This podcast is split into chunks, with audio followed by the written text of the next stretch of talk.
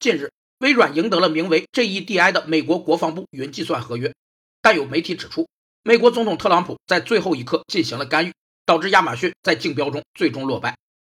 经营者在工程承包等招投标活动中，投标者之间或招标者和投标者之间相互勾结、串通、排挤竞争对手，以谋取高额利润的行为，被称为不正当竞标。不正当竞标有六种情况：一是投标者之间相互串通，故意一致抬高或压低标价；二是投标者之间串通标价以外的其他事项；三是投标者之间串通，轮流以高价或低价中标；四是投标者与招标者勾结，在开标前开启其他投标者的投标文件。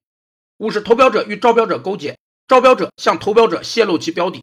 六是投标者与招标者勾结，约定在公开竞标时压低标价，中标后再给招标者额外的补偿。